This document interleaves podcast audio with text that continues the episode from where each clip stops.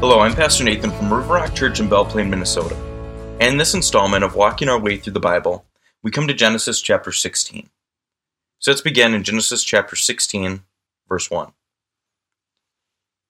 Abram's wife Sarai had not borne any children for him, but she owned an Egyptian slave named Hagar. Sarai said to Abram, Since the Lord has prevented me from bearing children, go to my slave, perhaps through her I can build a family. And Abram agreed to what Sarai said. So Abram's wife Sarai took Hagar, her Egyptian slave, and gave her to her husband Abram as a wife for him. This happened after Abram had lived in the land of Canaan ten years. He slept with Hagar, and she became pregnant. And then she saw that she, when she saw that she was pregnant, her mistress became contemptible to her. Then Sarai said to Abram, "You are responsible for my suffering. I put my slave in your arms, and when she saw that she was pregnant, I became contemptible to her. May the Lord judge between me and you." Abram replied to Sarai, Here your slave is in your hands. Do whatever you want with her. Then Sarai mistreated her so much that she ran away from her. The angel of the Lord found her by a spring in the wilderness, the spring on the way to Shur. He said to Hagar, slave of Sarai, Where have you come from, and where are you going? She replied, I'm running away from my mistress, Sarai. The angel of the Lord said to her, Go back to your mistress and submit to her authority. The angel of the Lord said to her, I will greatly multiply your offspring, and they will be too many to count. The angel of the Lord said to her, You have conceived and will have a son. You will name him Ishmael. For the Lord has heard your cry of affliction. This man will be like a wild donkey.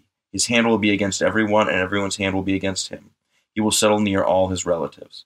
So she named the Lord who spoke to her, You are El-roi. For she said in this place, I have actually seen the one who sees me. That is why the well is called Beer-lahai-roi.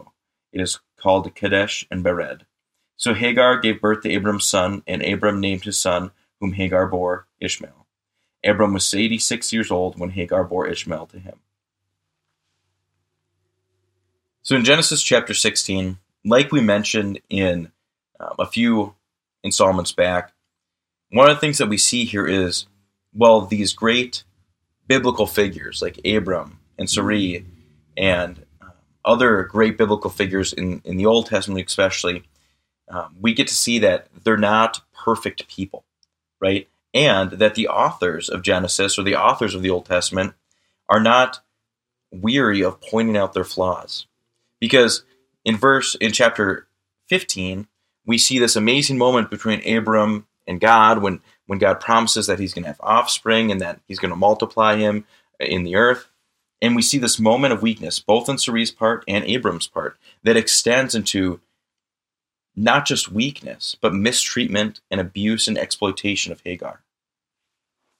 Even though God has promised Abram that he is going to have his own descendant, his own son, they start to lose faith that this is actually going to happen. And so Sarai recommends to, to Abram to take her slave, Hagar, and take her on as his wife. Now, this was not an uncommon practice at the time, especially if uh, the wife or the primary wife was infertile or having issues with bearing children.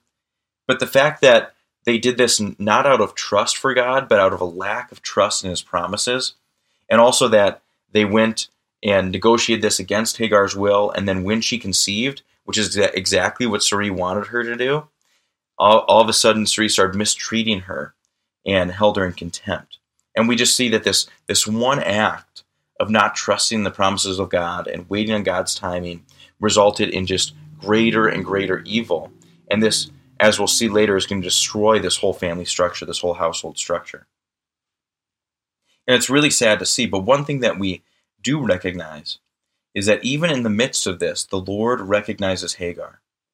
Now, especially for this passage being written to Jews who had been in slavery for 400 years in Egypt, the fact that God would come and have compassion on this Jewish slave who's been mistreated by the, their forefathers um, would have been kind of shocking to a lot of readers. What we see here is that Hagar recognizes in verse 13, it says, In this place have I actually seen the one who sees me. No one is a part of the wrong group or has gone too far or has in a certain situation in life where the Lord does not see them.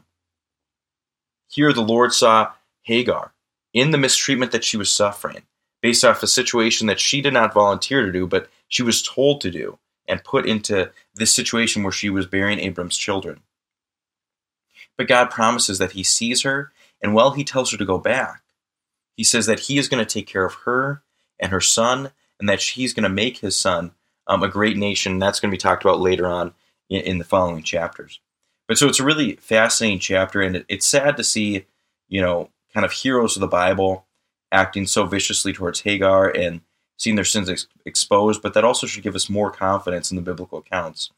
Because if I was just going to make up a story about some great leader who is going to give birth to this nation and that's, you know, all these promises with God, I definitely would not include pastors like this when God specifically acts in a way that reveals and puts on full display um, his and Sarai's um, sins against Hagar. So hopefully this has helped you as you seek to understand Genesis chapter 16 and the rest of the Bible. And I pray that in all things God's name would be glorified and his will would be done.